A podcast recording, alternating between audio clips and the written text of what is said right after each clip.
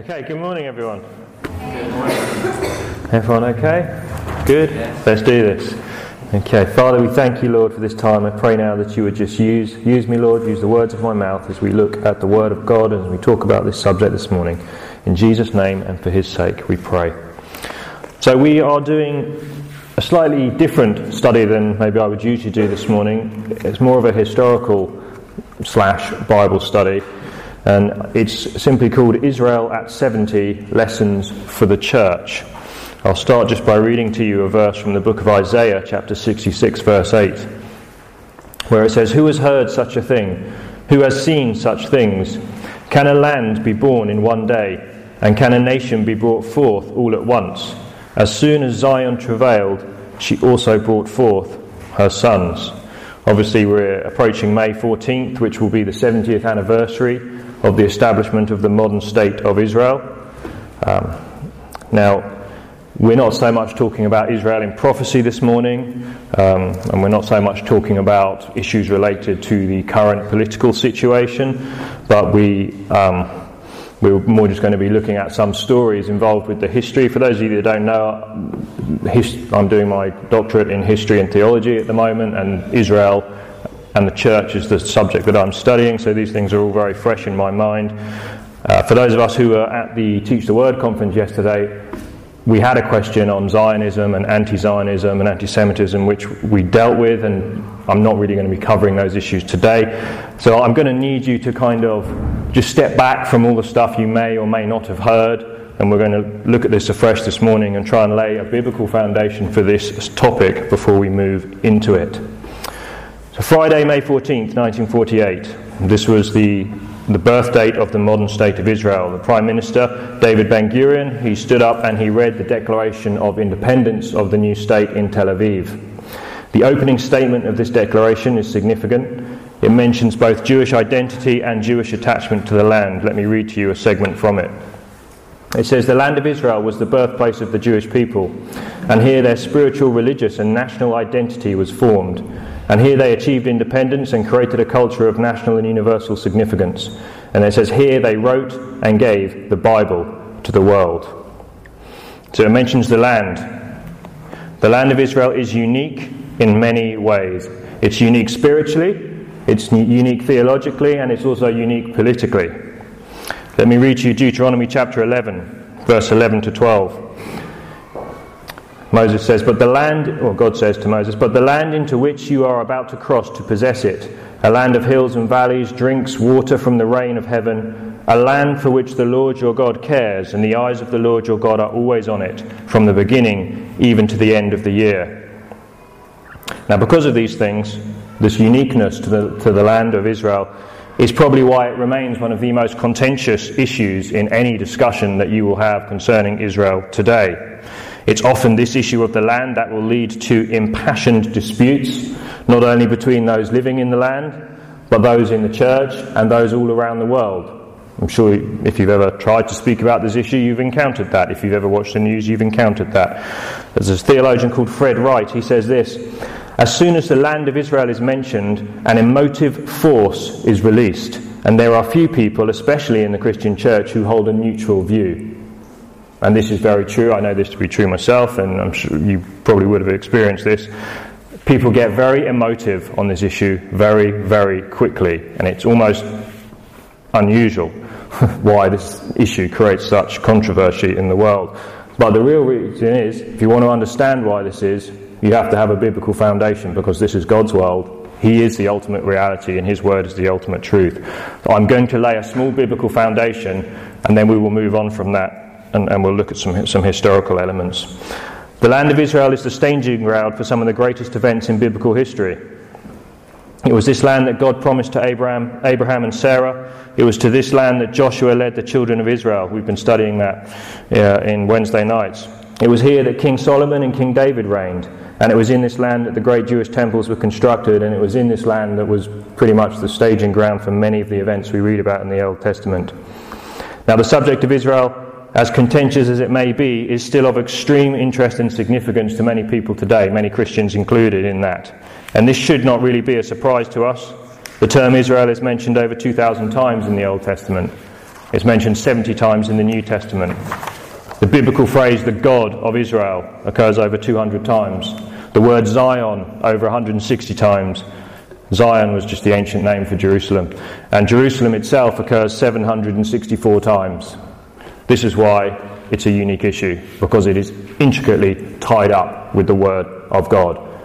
And it's not really that people are opposing, it's the Word of God ultimately, which is where the battleground is. I've taught on that issue many times. Many Christians recognize they worship a Jewish Messiah. Jesus Christ was Jewish, Yeshua HaMashiach, that was his name. They study a Jewish Bible, written predominantly by Jewish apostles. And many Christians obviously interpret the Apostle Paul's words in Romans 11:17 to say that we are grafted in to a Jewish root. That is the roots of the Christian faith. This is why it's of extreme importance and significance to us. Now, the question would often come up from people that's all true, but that's old Israel, that's biblical Israel. And what we see today is really nothing more than a colonial expedition of Zionist expansion in the land. These are the sorts of things. You cannot equate biblical Israel with what we see today.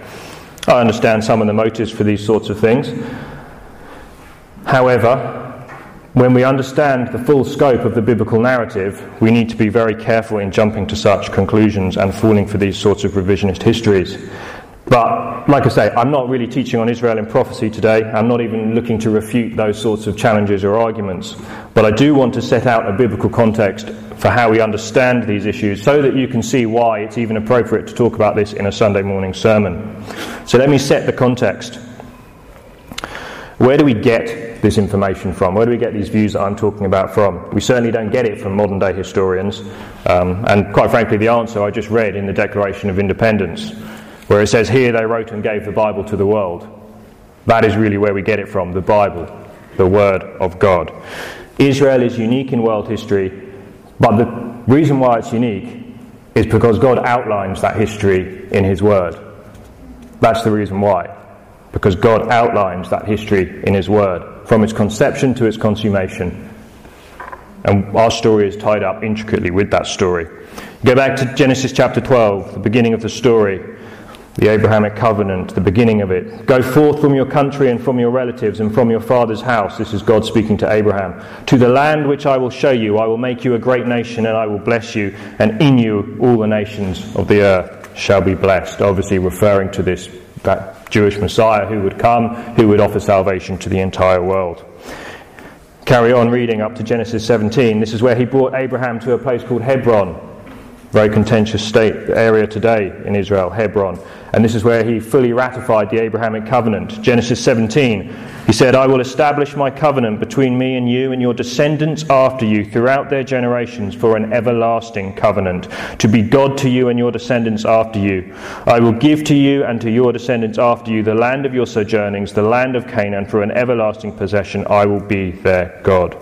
The story goes on. This was really the establishment of the first Jewish community 4,000 years ago in Hebron.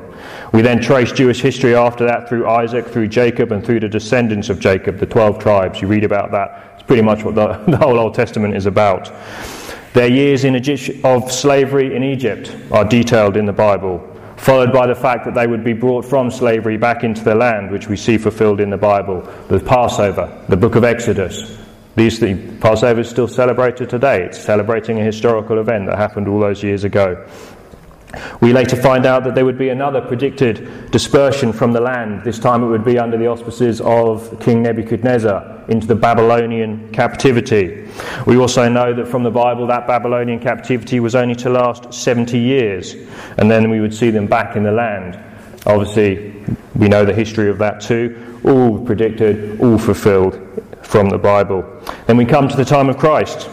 At this time, the Roman Empire was in charge of this little patch of land in the Roman Empire. It was not significant or important to them, really. It served as a buffer zone between two bigger warring empires, the Roman Empire at that time. But it was the land of Israel. It was to this little patch of land that Jesus Christ came. He lived, he died, he buried, and he rose again in that land. And at that time, we know the story. The Jewish people, on large, rejected the message of their Messiah. And we know from this the Lord promised that there would be great suffering, persecution, and worldwide dispersion if they forsook him. Book of Deuteronomy 28. Moreover, the Lord will scatter you among all peoples, from one end of the earth to the other end of the earth. And among those nations you shall find no rest, and there will be no resting place for the sole of your foot. But there the Lord will give you a trembling heart, failing of eyes, and despair of soul. So your life shall hang in doubt before you, and you will be in dread day and night, and you shall have no assurance of your life. And if you know anything about Jewish history during the years from 70 AD when they were dispersed out of their land, if you remember your history, Jesus was crucified 33 AD. There was a 40 year period as the church was kind of getting started, almost like a grace period for the Jewish people to accept their Messiah, but they nationally rejected him and the temple and the city was destroyed, and the Jewish people were scattered all over the earth.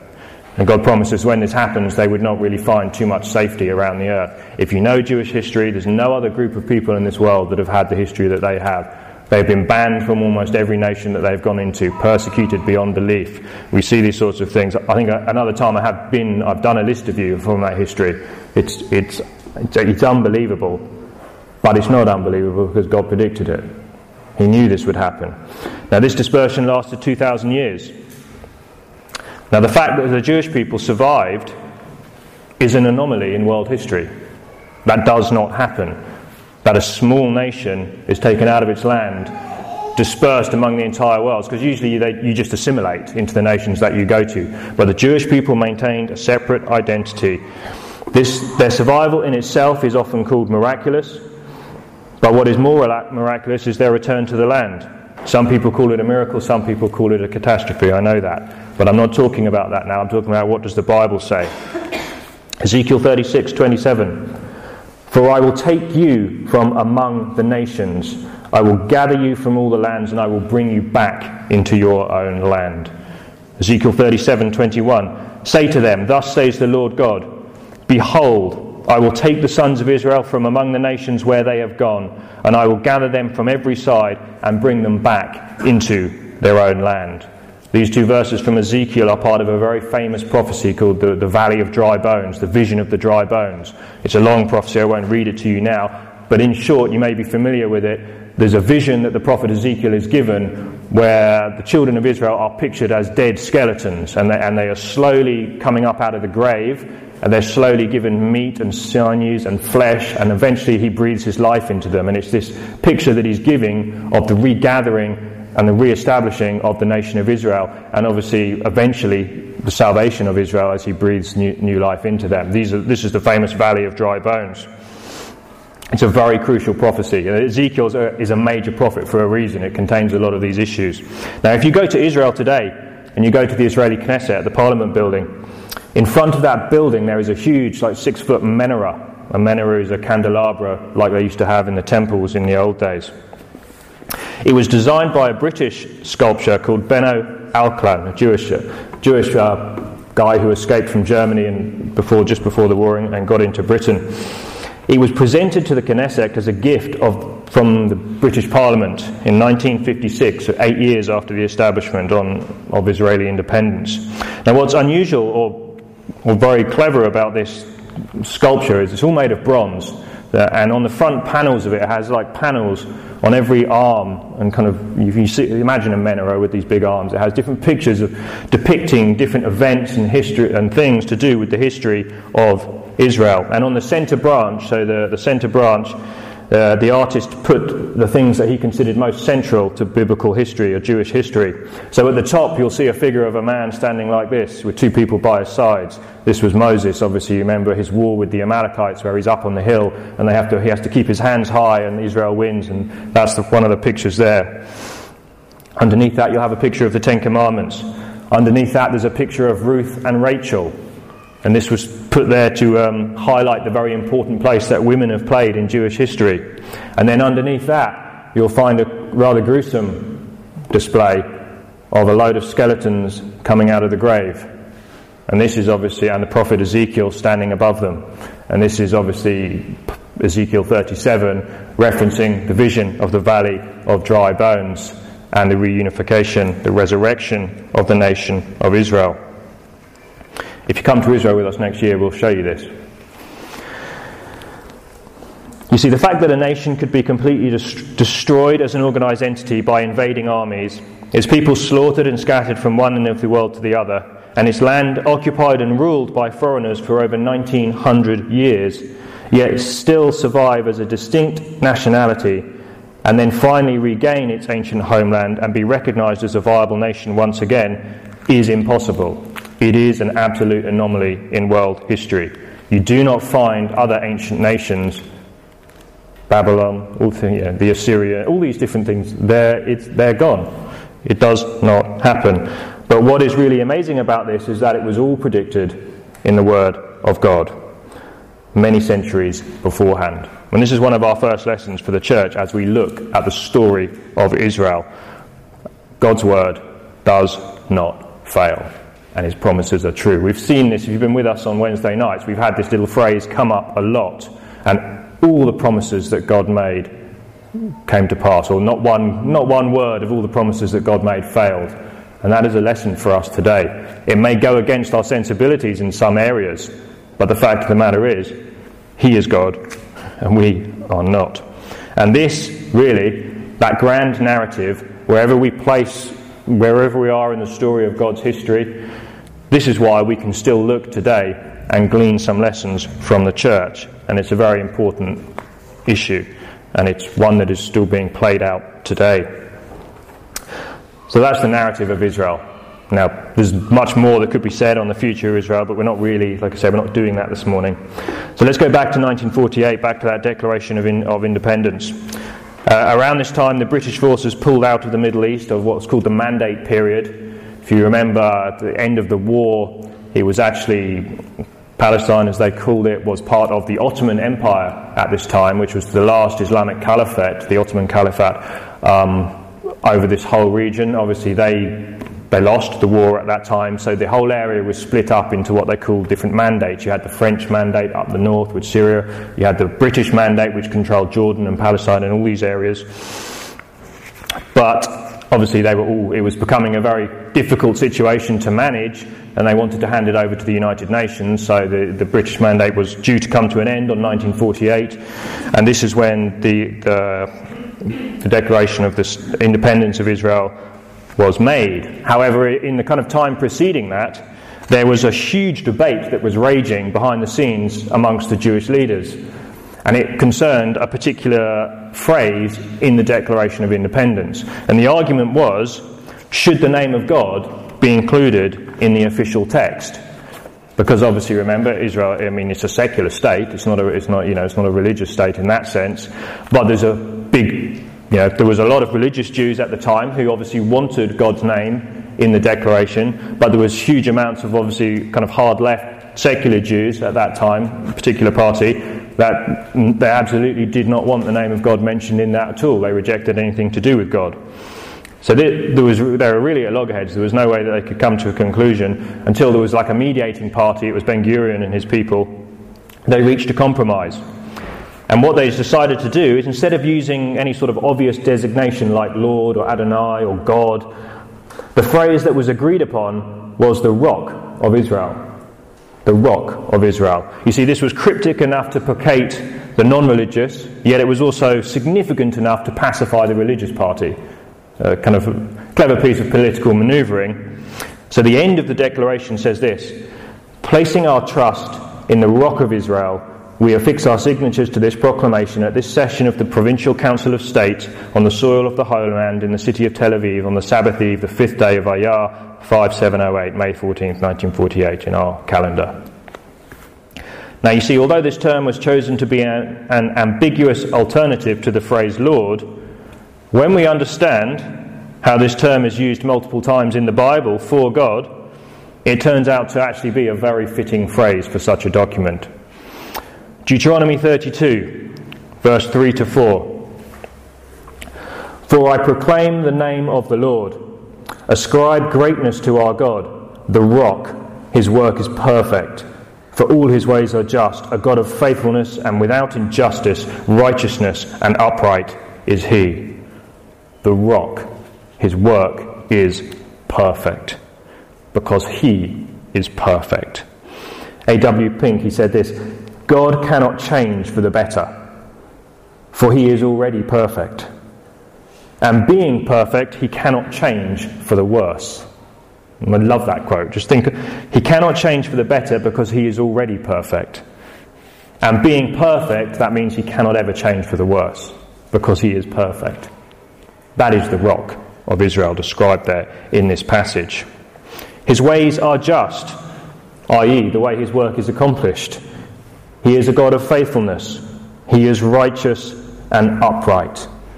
Such are the qualities of the great God of Israel.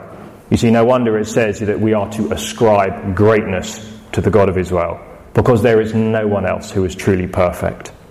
Obviously, Jesus, but we'll get to that. But this is the rock, this is the God of Israel. You see, one of the most, and this is a real, a real lesson for us, because as you know, Tozer was always fond of saying, the most important thing in the world is what comes into your mind when you hear the word God. Because we live in a culture where God can mean many different things. In the context of the Middle East, the fight is between whether it's Allah or Yahweh, really. But to us, God is the rock. This is one of his terms. And the rock is used so many times in the Old Testament. It's obviously a metaphor, of course, but it's always related to different qualities and different attributes of the great God of Israel. And one of the most fundamental things that we can do as Christians is to gain a more intimate knowledge of the Holy One of Israel. Let me read to you from Tozer again. It's a long quote, but it's a powerful one. He starts off by quoting Isaiah 40, verse 12, and he says, Who has measured the waters in the hollow of his hand, measured heaven with the span, and calculated the dust of the earth in a measure, weighed the mountains in scales, and hills in the balance? We must be concerned with the person and character of God, not just the promises. Through the promises, we learn what God has willed to us. We learn what we may claim as our heritage. We learn how we should pray. But faith itself must rest solely on the character of God. Is this difficult to see? Why are we not stressing this in our evangelical circles? Why are we afraid to declare that people in our churches must come to know God Himself? Why do we not tell them that they must get beyond the point of making God a lifeboat for their rescue or a ladder to get them out of a burning building? How can we help our people get over the idea that God exists just to help them run their businesses or fly their aeroplanes? God is not a railway porter who carries your suitcase and serves you. God is God. He made heaven and earth. He holds the world in his hand. He measures the dust of the earth in the balance. He spreads the sky out like a mantle. He is the great God Almighty. He is not your servant. He is your father. You are his child. He sits in the heaven, and you are on earth. That is the rock of Israel that we're talking about here, who is in charge of everything that I've gone through with you this morning. There's no ambiguity to that term. That's why I find it funny that it was placed on there as an ambiguous term to limit recognition of God. Even more explicit use of the term rock is found in Psalm 18, a very famous psalm written by King David after the Lord delivered him from the hand of King Saul. Psalm 18, verses 1 to 3, we read this I love you, O Lord, my strength. The Lord is my rock and my fortress and my deliverer, my God, my rock in whom I take refuge. My shield and the horn of my salvation, my stronghold. I call upon the Lord who is worthy to be praised, and I am saved from my enemies.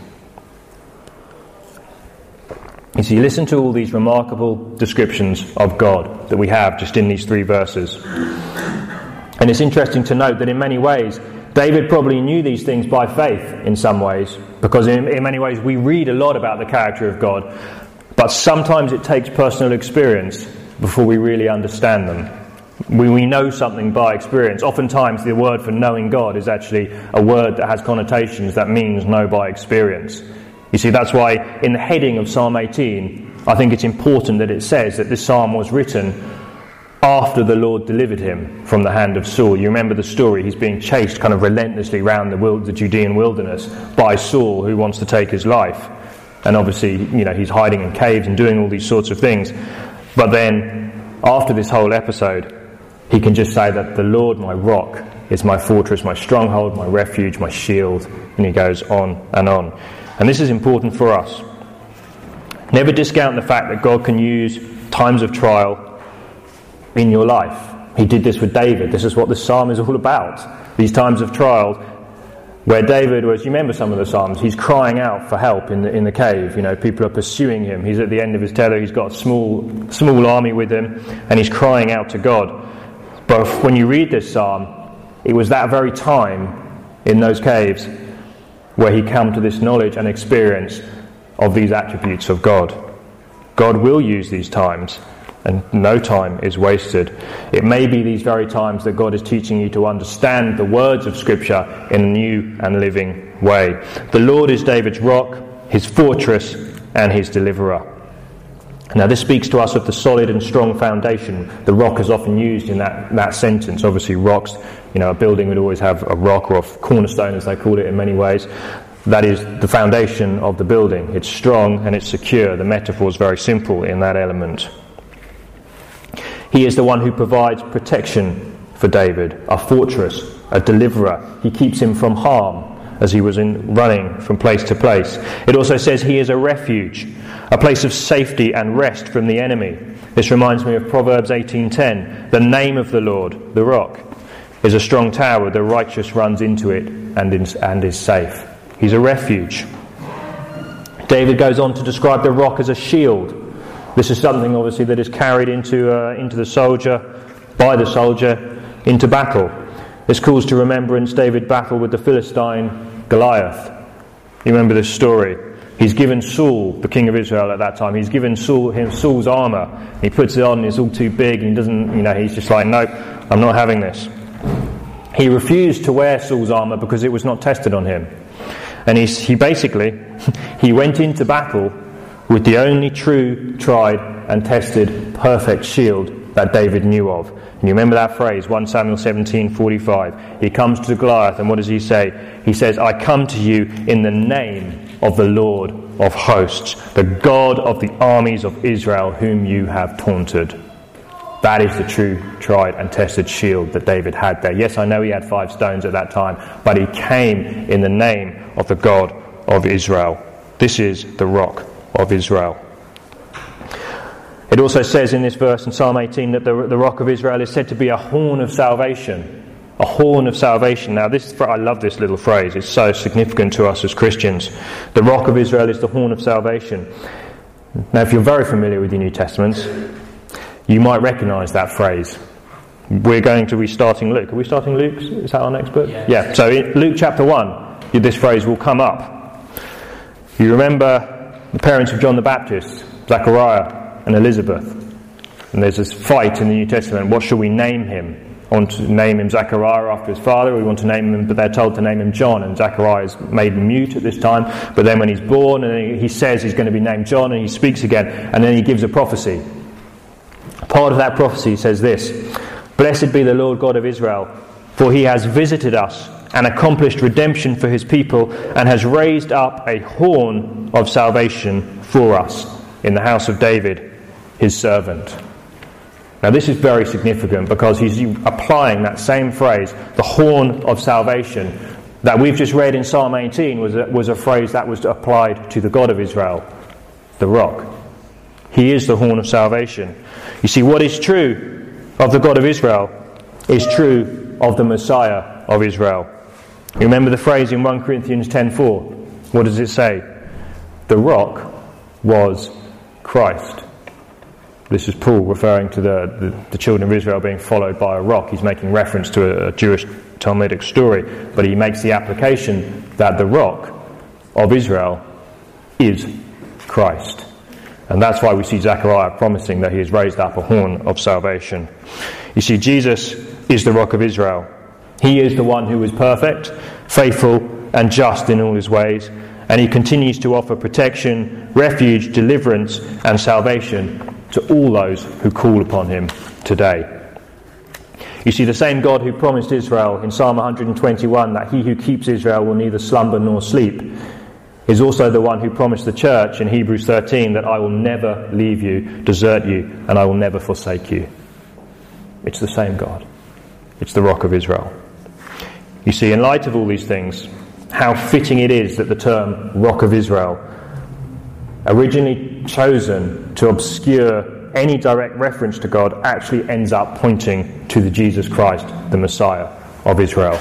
And that will be very significant at some point in Israel's future.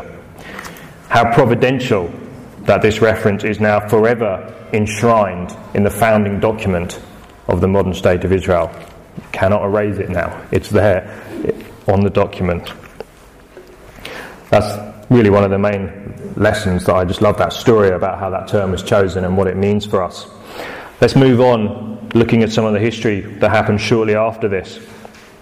You may know that within hours of signing that document, the modern state was attacked um, by the armies of Egypt, Lebanon, Iraq, Syria, and Transjordan. Uh, the War of Independence, it's called, it lasted about, well, over a year. Um, Israel was in the end victorious, but it was a high cost. Over 6,000 lives were lost. Israel faced similar attacks. 1956, you had the Sinai, the Suez uh, War, which was all about Egypt and the Suez Canal and shutting off the canal, the shipping routes, and these sorts of things. Uh, in 1967, you had the Six Day, uh, Six Day War, which was a preemptive war by Israel. 1973, and this is the one I want to focus on a bit now. This is known as the Yom Kippur War. Yom Kippur, obviously, you know about that from the Old Testament. It's the Day of Atonement, it's the holiest high holiday in the Jewish period. Um, at this time in Israel, every soldier is sent to the house. Everyone celebrates Yom Kippur. Everything kind of just shuts down for Yom Kippur. The nation comes to a standstill almost. It was on Yom Kippur in 1973 that Egypt and Syria launched a surprise attack against the nation, as obviously they were celebrating the Day of Atonement. This caught the, uh, the IDF, the, the Defence Forces, unprepared, and they were woefully outnumbered again. Nonetheless, they managed to push back the invading armies. And again, this victory came at a high cost. Over 3,000 soldiers died just in three weeks of fighting. Now, there were rumours of war before 73 invasion, but after the victory of 67, people had become so confident in the IDF's abilities that they didn't really think any of the surrounding nations would try it again, having been defeated three or four times since then. They were very confident in their own ability at this time. And also at this time, after the 67 war, they built a line, Israel built a line of defences along the coast of the Suez Canal in the Sinai Peninsula to make sure that the same thing couldn't happen again that, that gave rise to the 56 war. They called it the Bar Lev Line, named after one of the generals who came up with it, and this was to protect from an Egyptian invasion. The Bar-Lev line is basically a, it was a $300 million wall built of sand and concrete. It was 80 feet high and it was 100 miles long. And it was considered to be a symbol of military perfection. The people were very proud of it. And it was expected to be completely adequate to keep the invading armies away. So they were not really worried about that border anymore. However, it took Anwar Sadat, Egyptian president, and his forces just two hours to penetrate through that wall on, in, on the Yom Kippur War. You see, that thing that they had placed their faith in, when they needed it most, it was absolutely useless.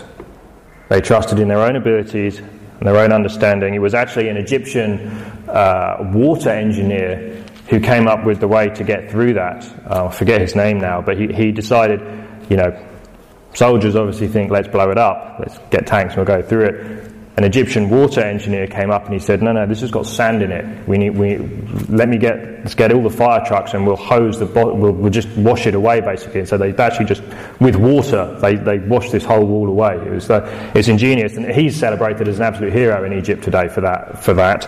Um, and it was you know as far as militarily as far as it goes, it was it was a great idea. But for Israel at this time, the whole the defences were brought down within two hours. And I like this story in one sense because it brings to mind Deuteronomy 28:52. It's not the first time this has happened in Israeli history. In Deuteronomy 28, you read about the curses that will come upon the children of Israel should they disobey the Lord. And one of them says this that they will lay siege to all the cities throughout your land until the high fortified walls in which you trust fall down. You see, history repeats itself. We all need to learn that lesson.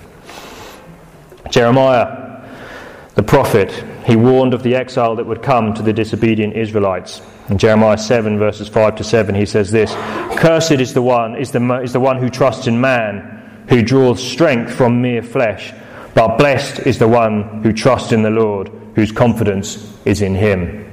And you'll find this theme repeated all throughout the Bible. He tells the kings of Israel, You don't trust in horses, you don't trust in chariots, you don't trust in the numbers of the army that you have, you trust in me. And that was the continued lesson. And every time we see one of the Israelites not trusting in God, they're trusting, uh, many times they actually trusted in Egypt, didn't they? When they were, were going to be attacked by, the, by other nations, sometimes they went down to Egypt to seek help. And he says, Don't go to Egypt. We need to learn that lesson of David again. He says, The Lord says, I am the one who goes before you, who fights your battles for you. I come to you in the name of the Lord of hosts. This, this, is, this is the same lesson that we have. And we can see how this applies. And obviously, we're not talking about a national in a military sense. But the same lesson and the same commands are found all through the, like the book of Psalms that are more personal in these sorts of elements. We don't trust in our own strength. But we do, don't we? Let's be honest. A lot of the time. We trust in our own abilities, our own strength, our own possessions, our own fortifications, our own churches, our own church buildings, the numbers of things that we have. It's very easy to be moving along in life, and before you know it, you are in fact trusting in something else, and you haven't given attention or glory to the, to, to the God, the rock of Israel. You see, the man who trusts in the Lord, what does it say, that famous verse in the Psalms? The one who trusts in the Lord will be like a tree firmly planted. That's what we're after, a tree firmly planted. That's what is it's like to trust in the Lord. You'll be eternally secure.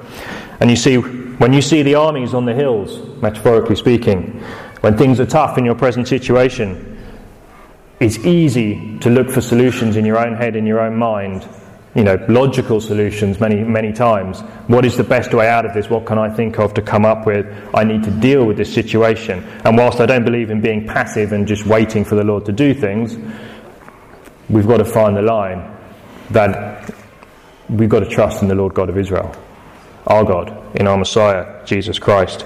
It is at these times, when those armies are on the hills, that is the time you need to trust in the Lord God of Israel because He is our shield, our refuge, and our deliverer. Has been then, and He is now, and He will always be there. He ever lived to make intercession for us. You see, in, another way, a lot of us erect walls in our lives. Okay, I'm sure you all know this feeling. Sometimes we put walls up around certain areas of our hearts actually to keep God out. Or sometimes we might, God might see that we have too much trust in something in our lives, and many times He will actually break that wall down. So the very situation that we are in, which may seem like a mess as the wall is crumbling down and, and everything is crashing down around us, might actually be the very thing that God is using to put your trust back into Him and to turn your eyes and fix them back onto Jesus Christ. Because all of us have areas in our hearts that are not fully submitted to the Lord. Sometimes they rear their head. Sometimes we put a wall around them and push them right back down. But they'll come back again. You all know this. I can see you do. I know you do. We all know this in our own lives. But at some point, if we're following the Lord, He will smash those walls down and you will place the only thing to do is to cling to the God of Israel. The righteous run into it and are safe. He is our refuge. Now, during this war, the Yom Kippur War, after the Great Wall fell and many stunning defeats in battle against incredible odds, the Israeli army came to realize that they only had one true line of defense, and that was God. You see, after the Independence War, there was a slogan that was often thrown around, all glory to the IDF. Okay, after the war of Yom Kippur, it was all glory to God that was thrown around in the, in the army barracks. And it's one of these things you can read many of the eyewitness accounts of things that happened in the Yom Kippur War, and they call it the miracle of Yom Kippur because there are so many unusual events that cannot be explained militarily that happened. Um, a lot of them up on the Syrian border, Oh, well, we'll talk about that in a minute. And just weird things, you know, like soldiers having to escape through minefields and not knowing where to go, and then winds coming across and blowing away the sand so they could see mines. One tank being able to, to confuse 160 enemy tanks under cover of night. And there's just hundreds of these things. There's one event that no one can explain, and all the documents for this are classified on the Syrian side, but there was one point up in the north in the Golan Heights where they were completely outnumbered. I think there was 1,400 Syrian tanks against 160 tanks. So 10 to 1, pretty, almost, pretty much. Um, unheard of, one of the largest tank battles in history. And there was one point where the Syrian forces were so close that they were very near to just, they could have, they could have advanced and come down and, and destroyed the defences there. But for some reason, they just stopped. And they stopped for a, a long time, enough that reinforcements were able to come. And some of the stories associated with why they were stopping from the Israeli side they, they tell of like things happening in the sky, hands stopping armies. From, and from the Syrian side, you can read many reports. They're only, they're not like original, like I say, all the military documents are classified, but they say of seeing signs in the sky that told them not to attack. And it's one of these weird things. No one really knows the truth of it because no one wants to talk about it because it's embarrassing to one side and it seems weird to the other side. That's why it's all classified.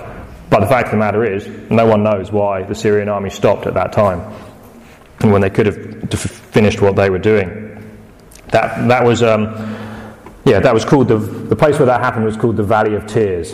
And it was pretty much one of the largest tank battles uh, ever in history, actually. Um, you can go up to the Golan Heights today, and there are still wrecked tanks all over the place. They're left there as kind of a, a memory of what happened on that day. Now, during this war, it was the Israeli Prime Minister at the time was a woman named Golda Meir. And she's known as the grandmother of Israel.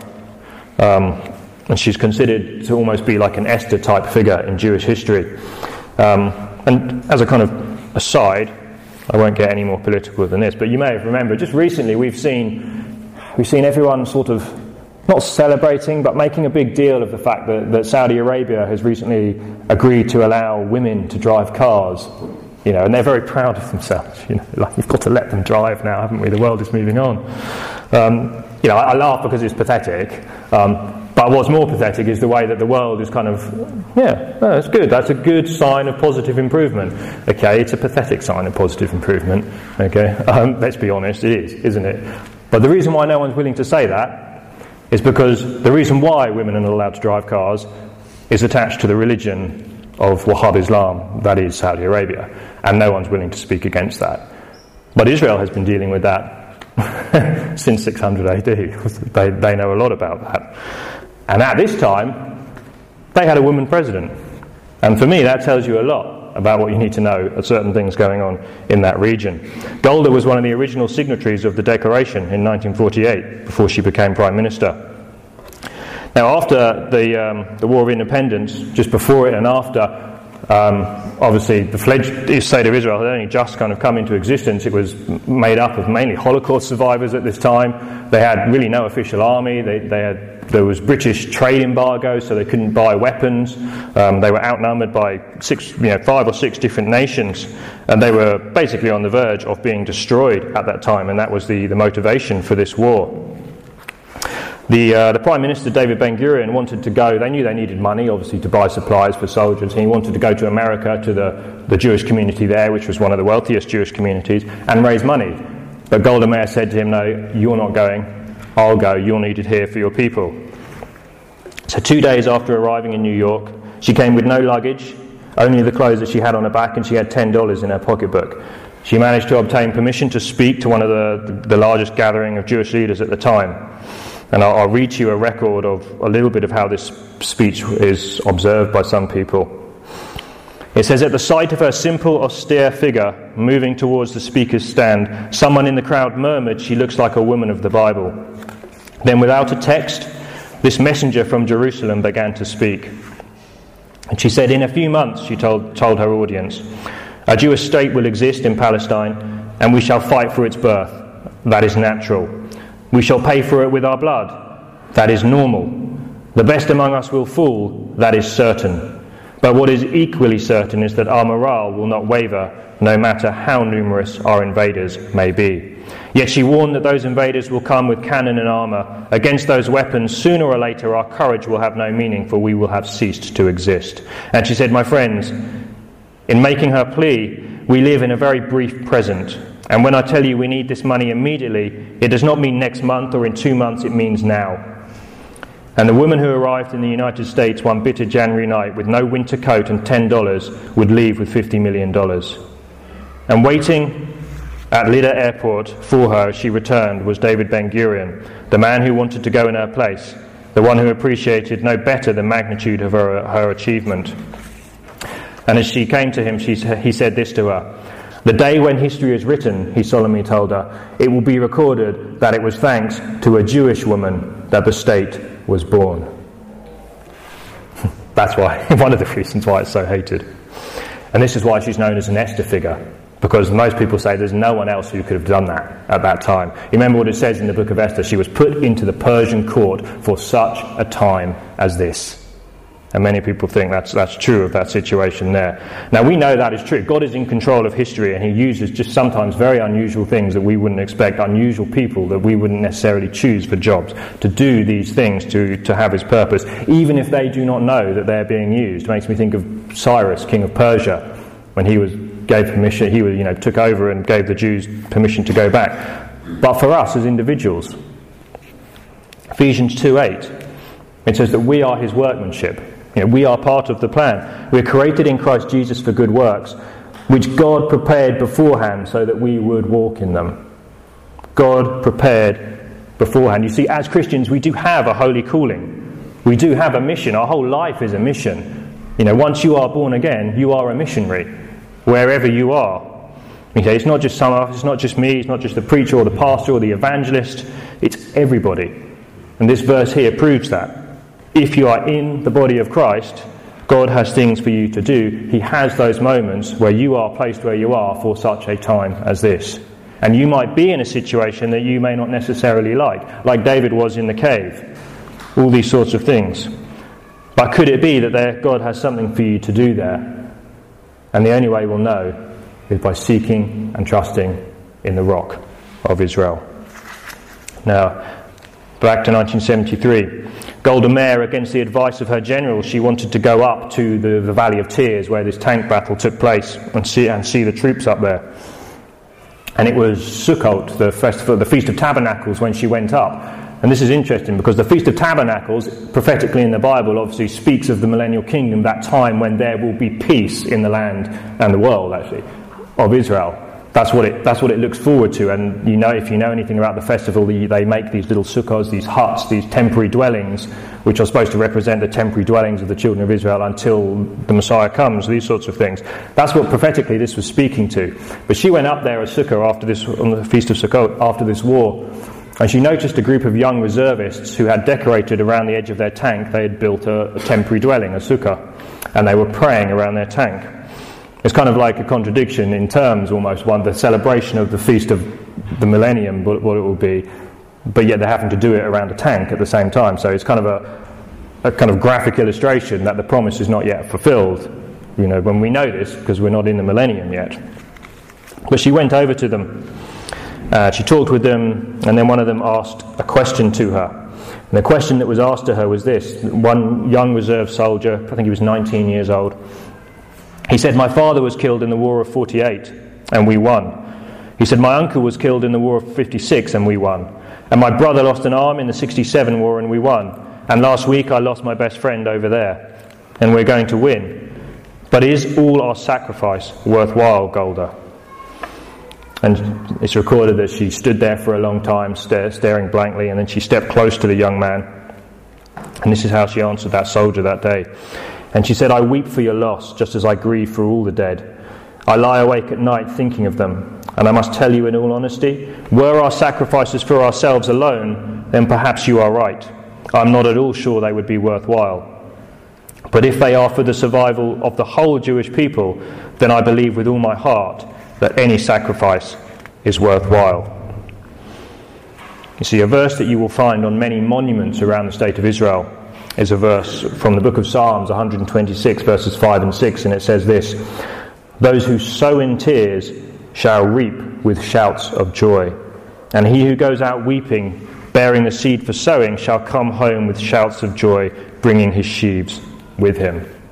And this is, we understand this principle, don't we? Sometimes we are required to make very difficult choices in the present because they will have beneficial impact in the future. And it may be something that we don't even get to see. You see, we understand this because many of the freedoms that we have today were earned by people sacrificing in the past. I think of the freedom to stand here and teach the Bible, the fact that I can actually hold a Bible in my hand, the fact that we can go out onto the streets and preach the gospel. These were freedoms that we take for granted. But I go back a few hundred years, and I, I taught on this a while back, didn't I? People were dying for that freedom. And this is the principle here. They were sowing in tears that we would reap with shouts of joy. And this is one thing you'll always find emphasized in the Bible. It's not an individual looking book. You know, our culture in the West, particularly, we're so individual focused. And many times it's detrimental to our own well being. It damages us. It just, it, just, it just does.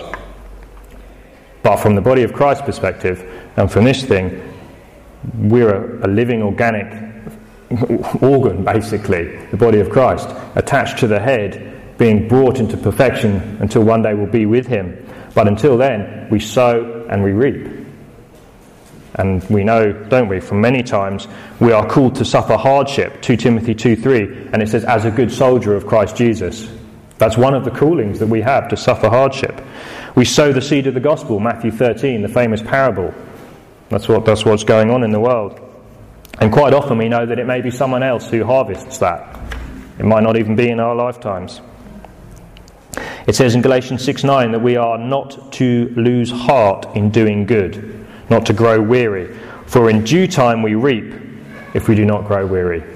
Okay, we're not to lose heart in doing that. There's a story in the Talmud, Jewish writings, early Jewish writings, talks about a sage called Honi HaMe'agel. And he was troubled at the meaning of Psalm 126 that I just read. And it, it narrates that one day he was journeying on a road and he saw a man planting a tree. And he said, How long does it take for this tree to bear fruit? And the man replied, 70 years. And he further asked him, Are you certain that you will live for another 70 years? And the man replied, Well, I found ready grown trees in the world when I came, as my forefathers planted these for me, so I too will plant these for my children so that they may have the same experience. And I like that because it reminds us it's a good time for us to ask ourselves now what seeds are we planting in our own lives? Are we planting them solely for ourselves or are we planting them for the gospel? Are we planting them for the kingdom purposes? Do we have just our own well being in mind or do we have those who will come beneath us? Are we sowing to the flesh or to the spirit? And this is an interesting one. I guess uh, you know continual confusion people have that things are not going well or they're struggling with an issue. But when you trace what they've been doing, they've been sowing in the flesh, and they will reap in the flesh for those issues. And this is a, a, principle of the Christian life that it's a hard lesson for us all to learn, and we probably learn it many, many times over the years. But we need to sow to the Spirit. Another one are we passing on the knowledge of God to the next generation? This is such an important lesson in the scriptures. The elders are commanded to make sure that the younger generation have the knowledge of God, or else what we, you know, we've been studying the book of Joshua, we're going into the next one now. You'll see that within one generation, the people who came in under Joshua did not pass on the knowledge of what God has done, and within one generation they were gone. You know, that is a challenge for us today. What we have the message of the gospel, the oracles of God, is the most important thing in the world. Okay, there is nothing else that can compare with it because of the one it focuses on, the rock of Israel. If he if what we claim about God is true, that he made the universe, he made it for us to be inhabited, that we will spend eternity with him if, if only we'll deal with this problem that we have in our own lives, the very reason he sent his son to die for us. If that is all true, then nothing else really matters. Because ultimately, only what is sown in the Spirit, only what is done in faith, will last into eternity. That's the importance that we have. I'll just end by reading you a, a long piece of scripture from 2 Samuel chapter 7. This is from the Davidic covenant after God makes that promise that he will have a, the horn of David, basically. And it kind of ties in with what we've been talking about. He says this For this reason you are great O Lord God, and there is none like you. There is no God besides you, according to what we have heard with our ears. And what nation on earth is like your people Israel, whom God went to redeem for himself as a people to make a name for himself, and to do a great thing for you, and awesome things for your land, before your people whom you have redeemed for yourself from Egypt, from nations and their gods. You have established for yourself your people as your own people forever, and you, O Lord, have become their God. Now, therefore, O Lord God, the word that you have spoken concerning your servant and his house, confirm it and do as you have spoken, that your name may be magnified forever. And that's really the whole key to understanding this. It's not about Israel. The Bible says in many ways that He didn't choose you because you were greater or more numerous than any people. In fact, He chose you because you're quite bad. The reason he did it was because when he attaches his promise to something, his name is tied up in that. And that's why we see the history being fulfilled exactly as it was predicted in his word, because by doing that, it gives his name glory, because he is the sovereign of the universe. And no one else can do that. In the book of Isaiah, we see him make a challenge to these Israelites who had gone after false gods. And he says, If you can come up with another way, present your case with me to explain how I can predict world history. And obviously, it's a rhetorical question. He knows they can't answer it. And he goes on to explain that he has done these things, he has laid out history in advance, so that you may know that I am God and you will turn to me and be saved. And that is exactly the same reason that we have with Jesus. Not just the nation of Israel fulfilled prophecies, but Jesus came to fulfill prophecies. Hundreds of them.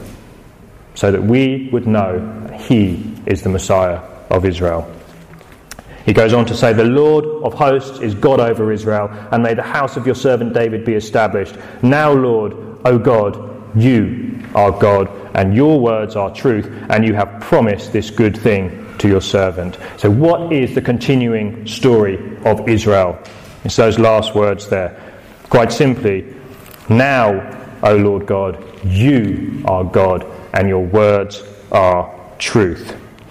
This is the message that we take from Israel that God's word is true and that He calls us into relationship with the rock of Israel.